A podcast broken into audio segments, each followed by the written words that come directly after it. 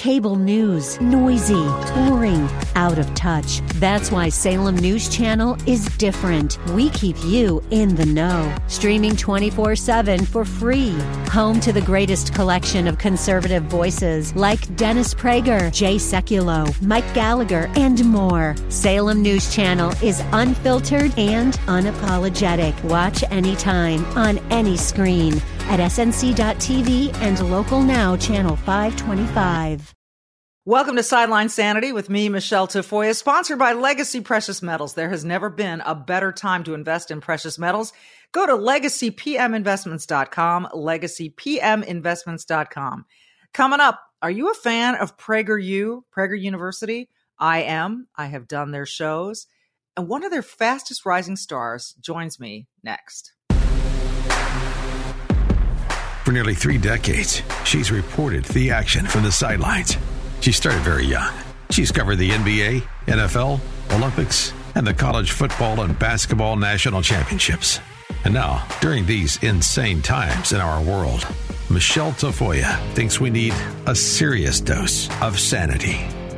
This is Sideline Sanity with your host, one of the sanest people on planet Earth, Michele Tafoya.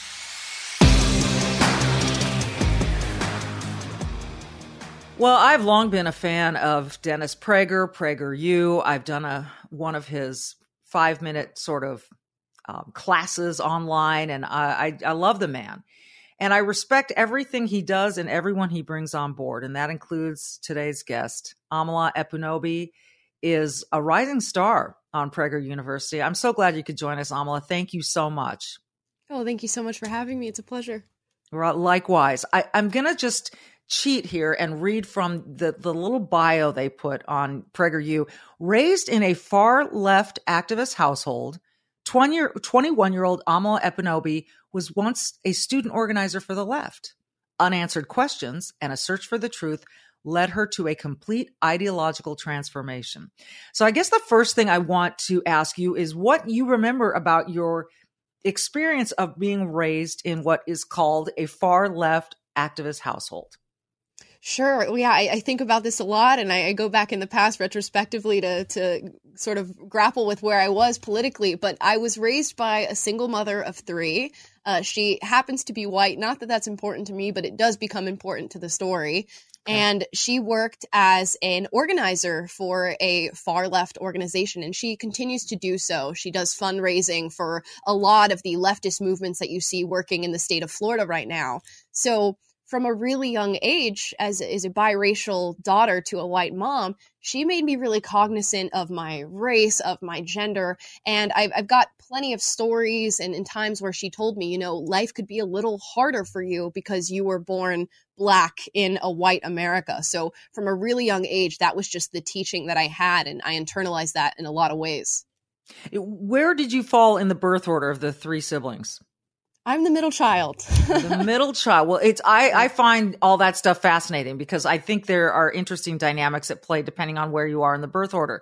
Now, did, did your what do you have sisters, brothers? Yes, I have an older brother and then a younger sister.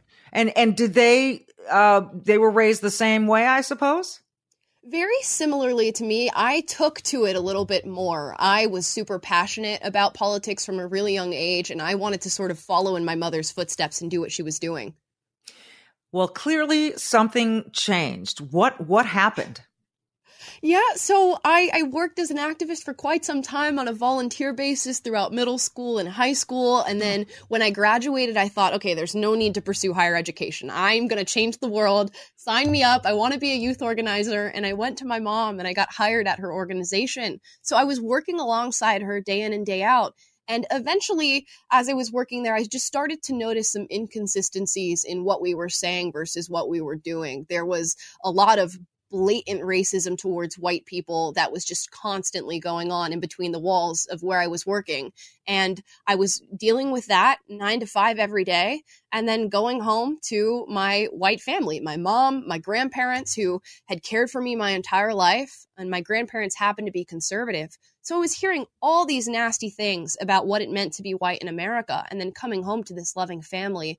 And eventually, I just couldn't hold those two thoughts in my brain at the same time You're a wise and smart young lady. And so uh, what where did then the discovery start? That that is clearly a contradiction you were seeing in the world. And so what did you do about it? You know, I, I took it to the higher ups at the organization because I had a lot of unanswered question questions alongside the whole racism thing. And I, I went to him and confronted the, the VP of the organization. And when confronted with what I had to say, he looked at me and told me, You don't know how oppressed you are. It's not my job to teach you about that oppression. It's not my fault you're not as angry as you should be. And I went, Okay, I think wow. I'm in the wrong room, Michele. Wow. And yeah, I ended up as any young person would just going to the internet and searching up you know uh, different things and different issues that i was concerned about not really with the intent of changing my mind. I wanted to reinforce what i believed. And i ended up finding people like prageru and tom sowell who i now have behind me on my set and i watched their videos and my complete and utter outlook changed on everything. It is amazing because that has been the mission of prager university and in you you're you're a living example of how their mission is getting accomplished. My brother likes to call it uh, you, you eat an elephant just one bite at a time you know and, and it's it's slow but sure. Uh, but it's really interesting. Was there any particular episode or something that you saw of thomas Sowell that made you go kind of like hit you like a ton of bricks yeah, so with with PragerU specifically, I found this five minute video that they created with a man by the name of Sheriff da- David Clarke, hmm. and the video was titled "Cops Are the Good Guys." And I saw the title of this video and I thought, this is going to be some racist piece of propaganda. Let me click it. I'm going to watch it. It's only five minutes. And I got to the end of it, hearing this former black police sheriff tell, talk about his experience, talk about the stats when it comes to police brutality. And I got to the end and I thought, oh no, I'm wrong. And it was a really hard thing to admit internally. I wanted to just push back and say, no, everything that I've been taught has been completely right. But what that video sparked in me was, you know, questioning if I'm wrong about this, what else could I be wrong about? And I went down the rabbit hole and found and found Tom Sowell and eventually went and bought his book. And and the book that hit me the hardest was uh, Discrimination and Disparities, where he basically debunks all these ideas we have about institutionalized racism. And I, I just couldn't believe it. And it was really hard to admit that, you know, I was wrong about this. What is remarkable to me, and I give you great credit, is that that probably was extremely difficult. And some people will not confront the issues and and I've I've got them in my family. They won't confront the issues. They won't read the stats or they'll find their way around it. They'll just finesse their way around it and and never really come to the realizations that you have. So my next question is what did your mom think about all this well, I, I always say, you know, I had to come out of the closet as a conservative essentially to my mother. And she was not happy. And I, I, completely understand. You know, she dedicated her entire life to this uh, ideology. She still continues to. And I think for her, I was just a child that was going to carry on and follow in the footsteps. So to have that completely crash and burn in front of you, I imagine is a difficult thing for both conservatives and progressives. So she was angry. There was definitely a, a, period of a few months where every time we got together, there was some contentious argument about a social issue or news that was happening in the background. But eventually, we were able to decide maybe politics is not a huge part of our relationship and we can just keep our mother daughter dynamic because that's more important than any of the issues that we could argue about. That's uh, that's beautiful and people could learn from that example. I again i refer to my own family. We all have our stories right? But there are still some fractures in my family based on politics and it's very difficult. So now yeah, my sister and I are trying to bond over things like baseball, and and you right? know maybe keep keep it to that because uh, otherwise it's it can get off the rails pretty quickly. It's it's a remarkable story. Uh, and then your grandparents, you said, are conservative. What do they make of all of this? You know, I I really never realized, you know, where my grandparents stood politically. You know, through my childhood, I noticed that they watched a lot of Fox News. Every time I was at their house, that would be on in the background. But they were just conservative in in lifestyle. They led by example. So so when I came to them and said, "Hey, I, I think I'm on your side now," they just, you know, shrugged and said, Well, I think that's great. And I, I, love to see where you go with it. And it wasn't really a big event like it was with my mom. right, right. It wasn't like this big party. Like, yeah, certainly not. oh, I mean, it's, it's, it's beautiful. Unapologetic with Amala is the name of the show. Um, yeah. and it's, it's, it's getting a lot of attention, which I love. So when we come back, I want to take on a couple of issues with you of the day. Amala Ekpunobi don't pronounce the K, folks. You'll see it there, but it's silent. you know, which is kind of neat. All right, right back with Amala after this.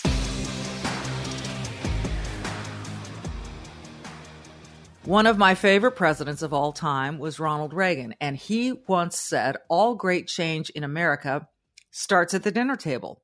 And there's no company doing more to get people to the dinner table than Good Ranchers. Good Ranchers delivers a 100% American meat experience to your door. This is phenomenal. They guarantee you the meat is born, raised, and harvested here in the U.S. Uh, trust me, you don't get that from about 85% of the beef that you buy in the store or online. You know where it's coming from with Good Ranchers and you know who you're supporting.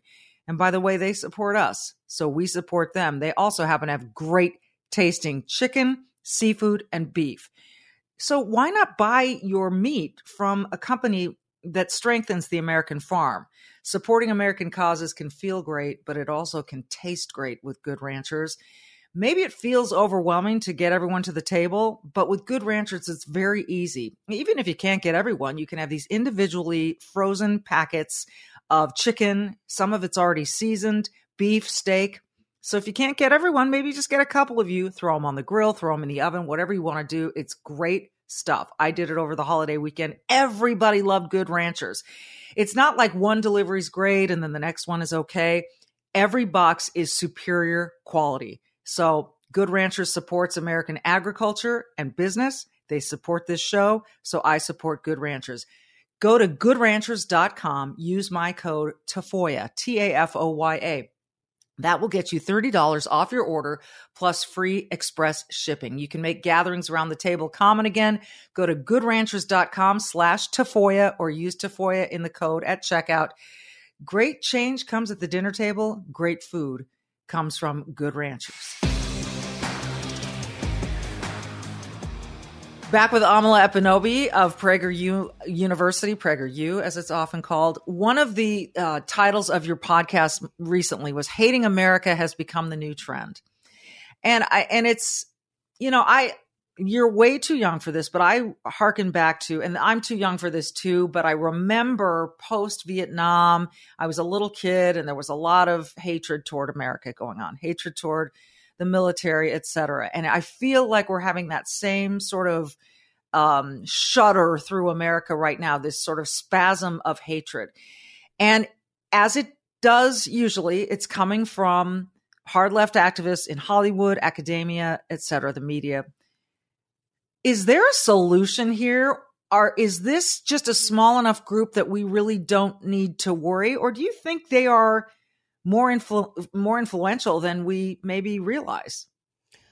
I, I, think it's you know it's a double-sided problem. I think there is a small fringe group of people who represent the more extreme ends of the argument, but unfortunately, those people have infiltrated the the upper echelon jobs of nearly every major industry of influence here here in America. We're talking media, we're talking our public schools, our public yeah. institutions, Hollywood. So when you have that fringe group of people dictating virtually what everybody sees, hears and thinks, we have a problem and I think for me being a member of Gen Z, I see it being particularly pervasive with with young people. I'm yeah. on social media, Instagram, TikTok, and you hear young people just spitting on the Constitution. They have a very little understanding of American history. They hate the founding fathers. And when you lack that understanding of what America was and what it is meant to be, I mean, who cares if it burns down? So that's where we're at, I think it's it's really troubling to me. I have two teenagers now and I think about their future all the time. And I used to kind of laugh at people said, "Oh, I'm worried about my kids and my grandkids." Well, now I'm worried about my kids and my future grandkids.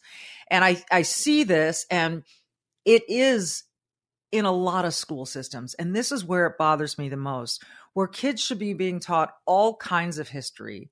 We seem to be focusing really on framing it in a way that, you know, uh, is built on slavery and it's awful and all these people were white supremacists and the constitution is built on slavery. And we've made corrections throughout our history. Is it perfect? Mm-hmm. no. Is it ever going to be? No. I, I, don't think so.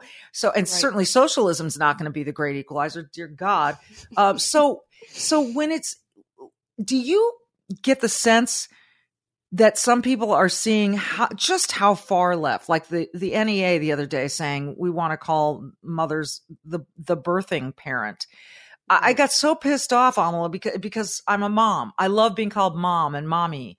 And I love calling my mom a mother. And this word has been around forever. And it's, it's mm-hmm. filled with love and spirit and, and genuine care and unless it's used in a different way and then it's not so much but you get the idea. Um right, y- right. you know I, I just wonder if the pendulum has swung so far that we may come back at least a little bit more toward the center. What what do you think of that idea I, I completely agree with you. I think what the mistake that was made, particularly with the progressive left, was coming out with this radical ideology a little bit too soon. You know, you got to dip people's toes in the water when it comes to saying things like we're getting rid of the words man and woman. But they came at mm-hmm. us full force with things like gender ideology, the critical race theory in schools, completely focusing on diversity of skin color and gender more than anything else. And I don't think they were anticipating people looking at that and saying that doesn't sound very reasonable. And and what I hope to see in just the next few years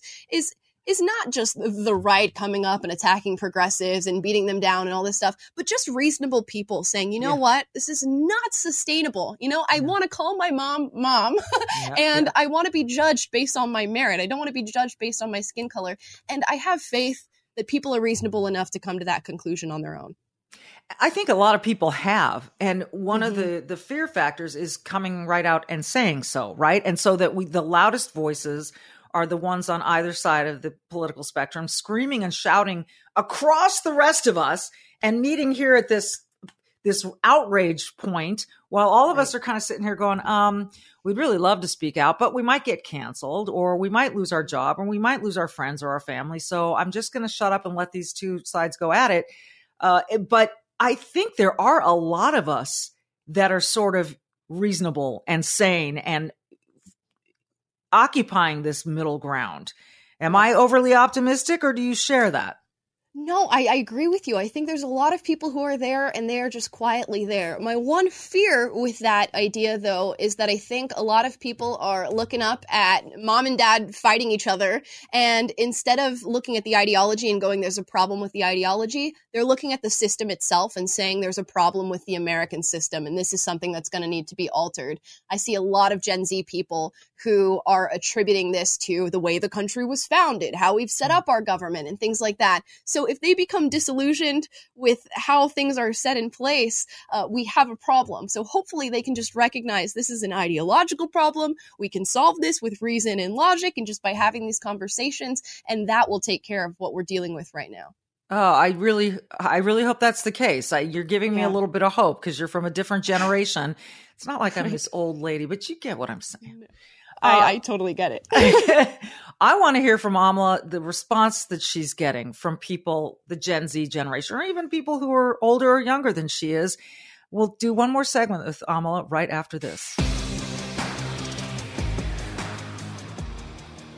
You know, since November of last year, the stock market has plummeted. You've seen it. But gold has been on the rise. We've all seen that. Gas prices are a joke. The stock market is extremely volatile. Inflation is worse than it was a year ago. And then we've got this war between Ukraine and Russia, and we just hope it ends soon. The markets don't like all this instability, but the good news is you have options. Gold prices are rising as investors turn to gold for protection. Gold provides a hedge against inflation and protects against a weakening dollar. Legacy Precious Metals is the only company I trust for investing in gold and silver legacy precious metals. You need an investment that's going to protect your wealth in retirement. So call them, Legacy Precious Metals. Call them today. Be proactive while there's still time. I mean, I hate to bring up 2008, but those who invested in gold saw huge gains and others simply lost their retirements. Legacy Precious Metals can advise you of all your options for investing in gold and silver. You can speak to an IRA expert at Legacy Precious Metals. What do you have to lose? Just ask them your questions. 866 528 1903. 866 528 1903 or download their free investor's guide at legacypminvestments.com. Legacypminvestments.com.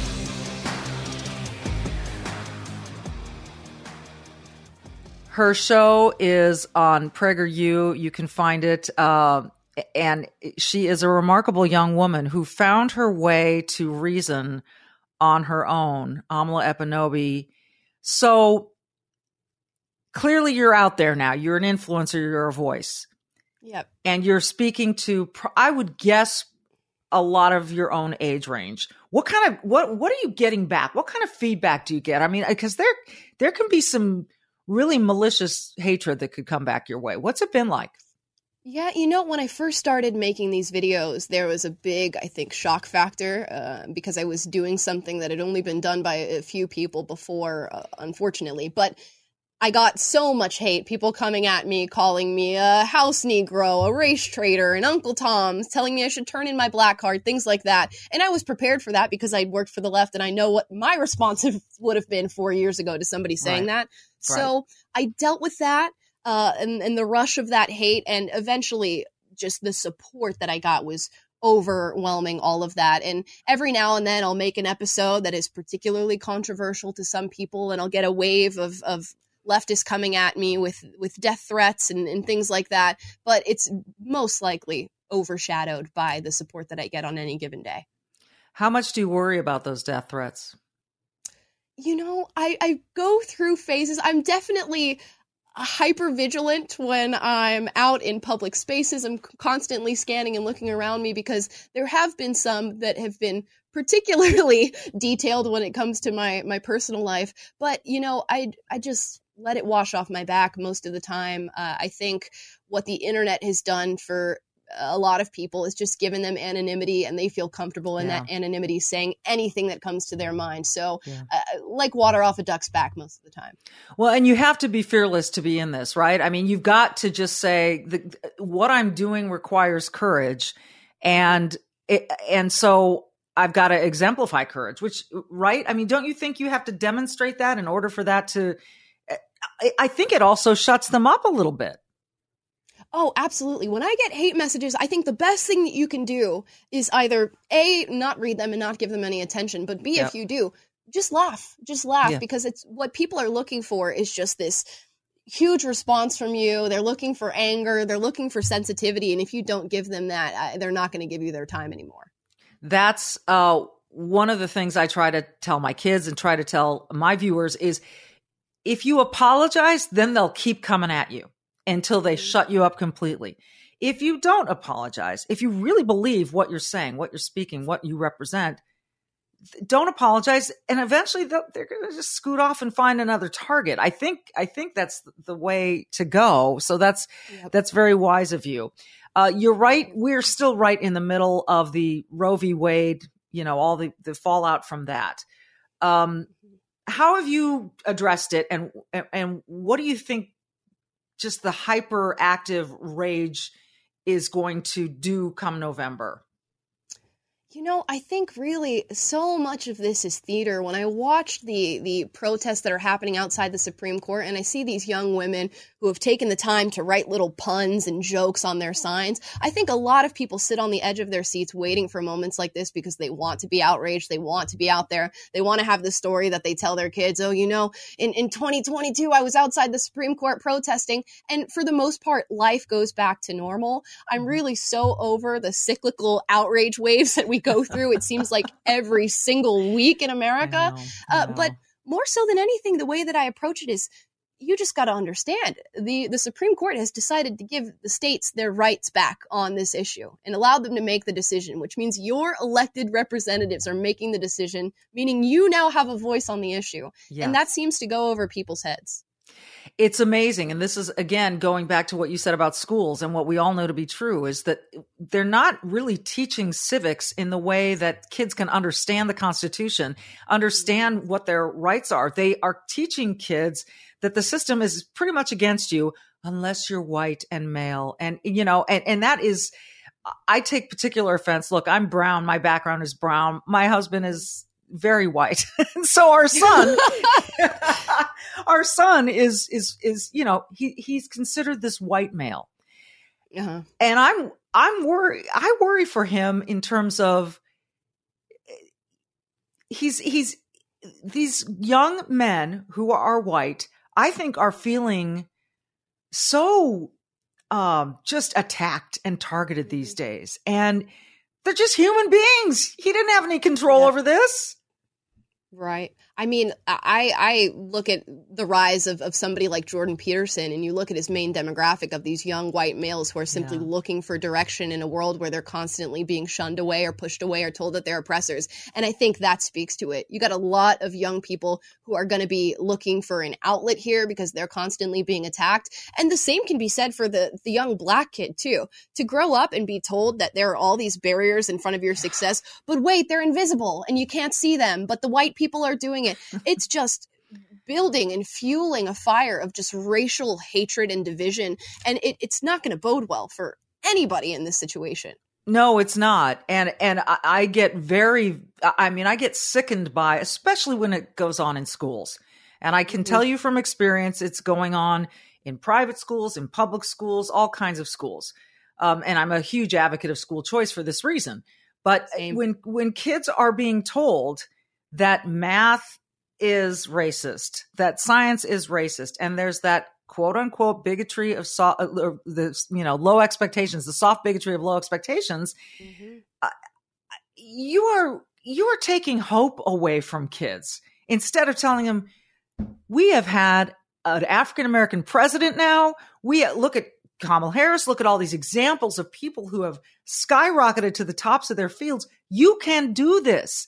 I mean, read Up from Slavery by Booker T. Washington, and you get a pretty good idea of what is possible. But it seems to me, I, I don't know, I read that in high school. My kids are not. Oh. Oh, what was that?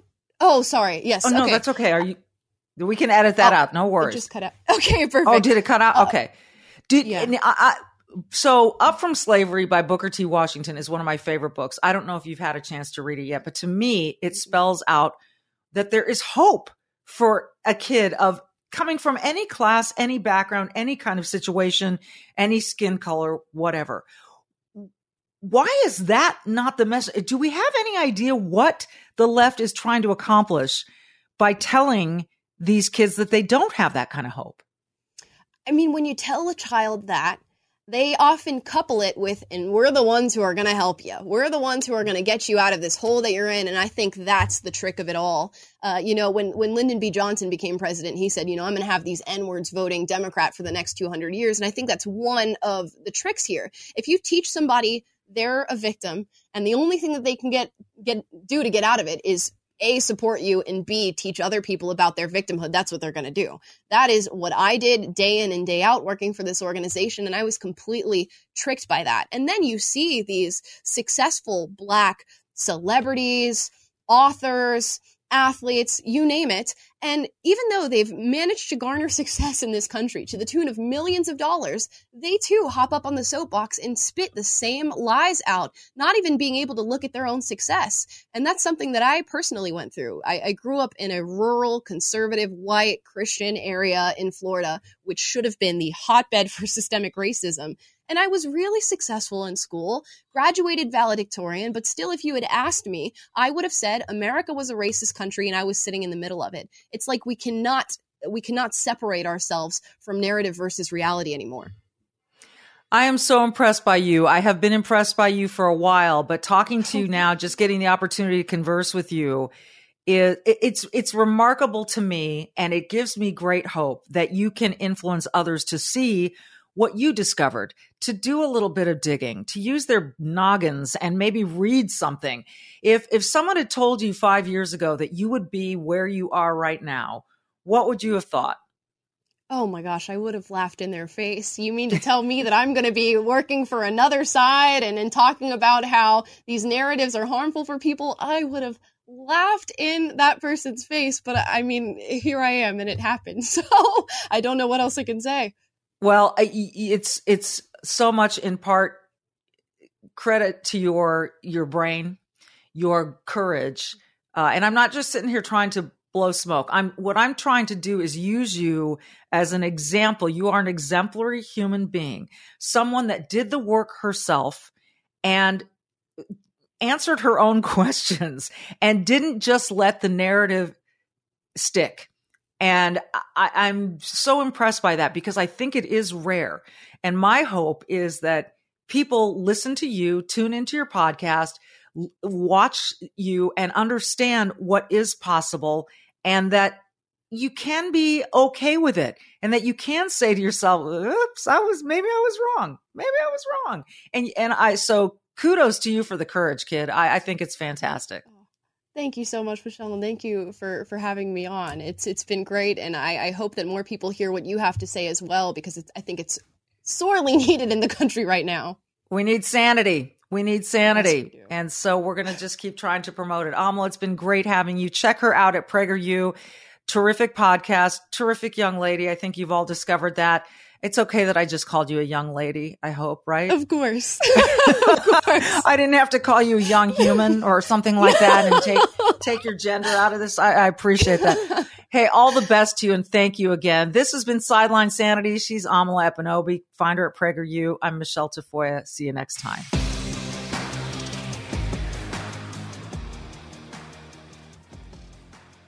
So, with the economy the way that it is, which is not great, makes you think about what is smart investing these days. I was given a gift of gold by my mom. My husband and I were gifted some gold for a wedding anniversary, and we're really grateful. And I am really grateful to Charles Thorngren, who grow, who joins us now from Legacy Precious Metals, a sponsor of Sideline Sanity. Charles, we appreciate you so much.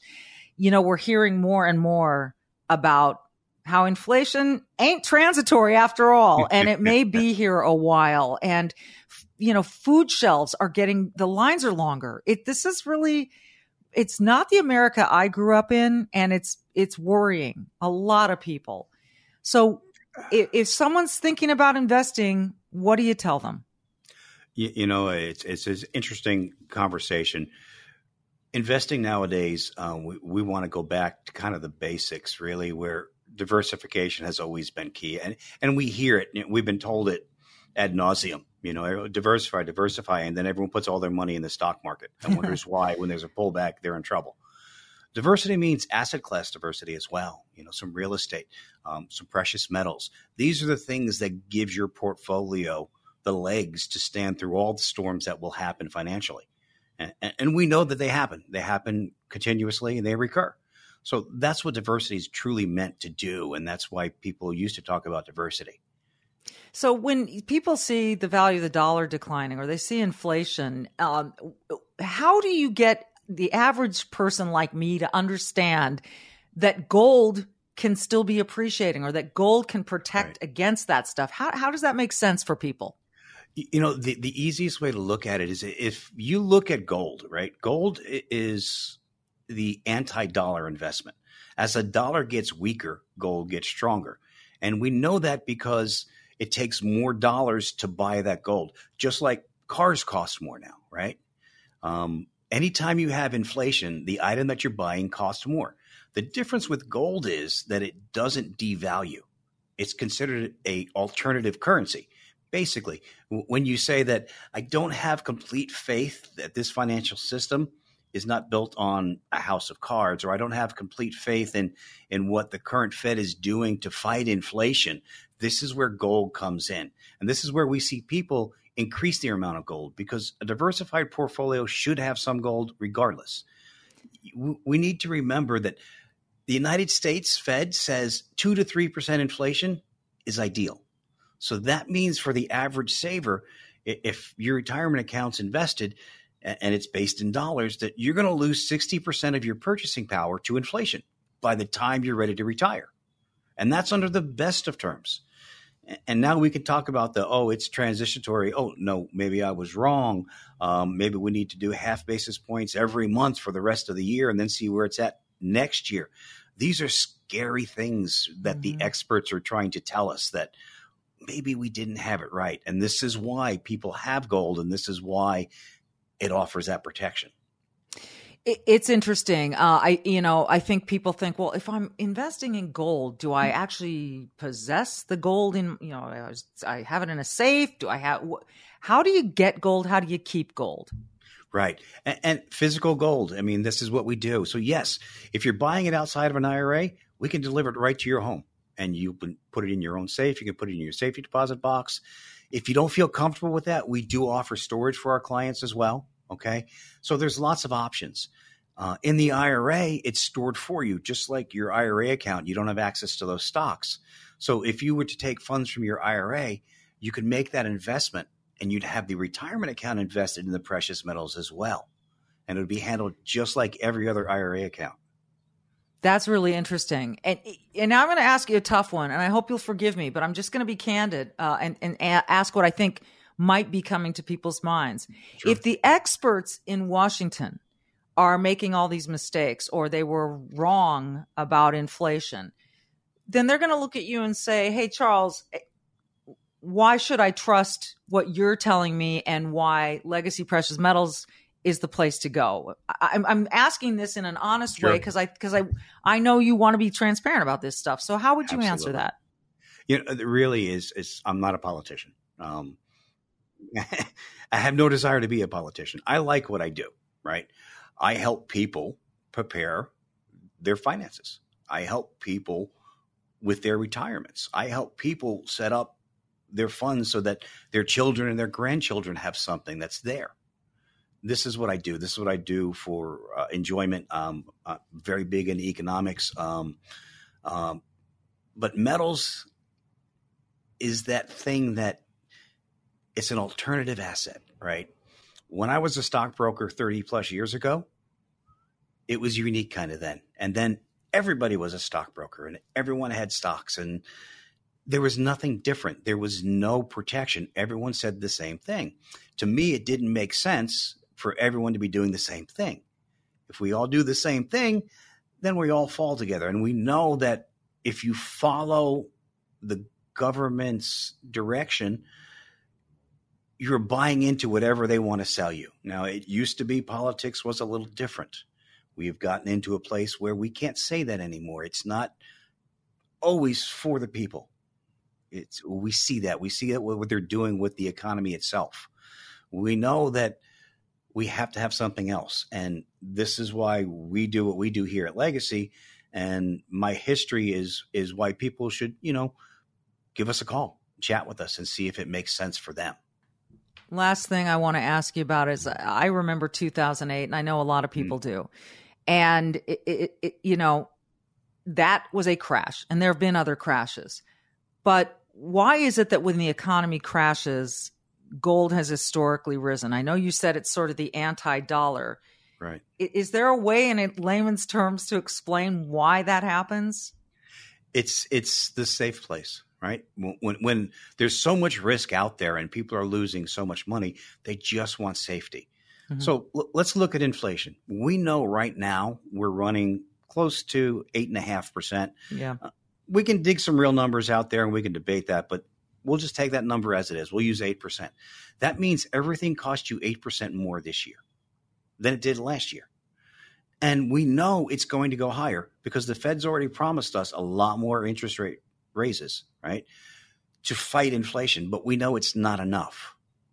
When they say things like, we'll try to raise half a basis point five times over the next six months and see where the economy's at next year, that in itself lets you know you need to find something that doesn't put your livelihood in their hands. They're they're juggling an economy and the stock market, and it was never meant to be that way. So you have to protect yourself. And this is where gold comes in because it is the anti-dollar. The weaker the dollar gets, the stronger gold gets. And you know, 2008 I remember after it happened, um, the people that would call and try to salvage their retirement accounts, and it was a very devastating time. People would call and they would be crying that they can't retire now. They have to continue to work. They're 67 years old and their plans are gone because they lost half their value. And that's devastating. You know, but this is where those who were involved in gold, they saw gold almost double in price.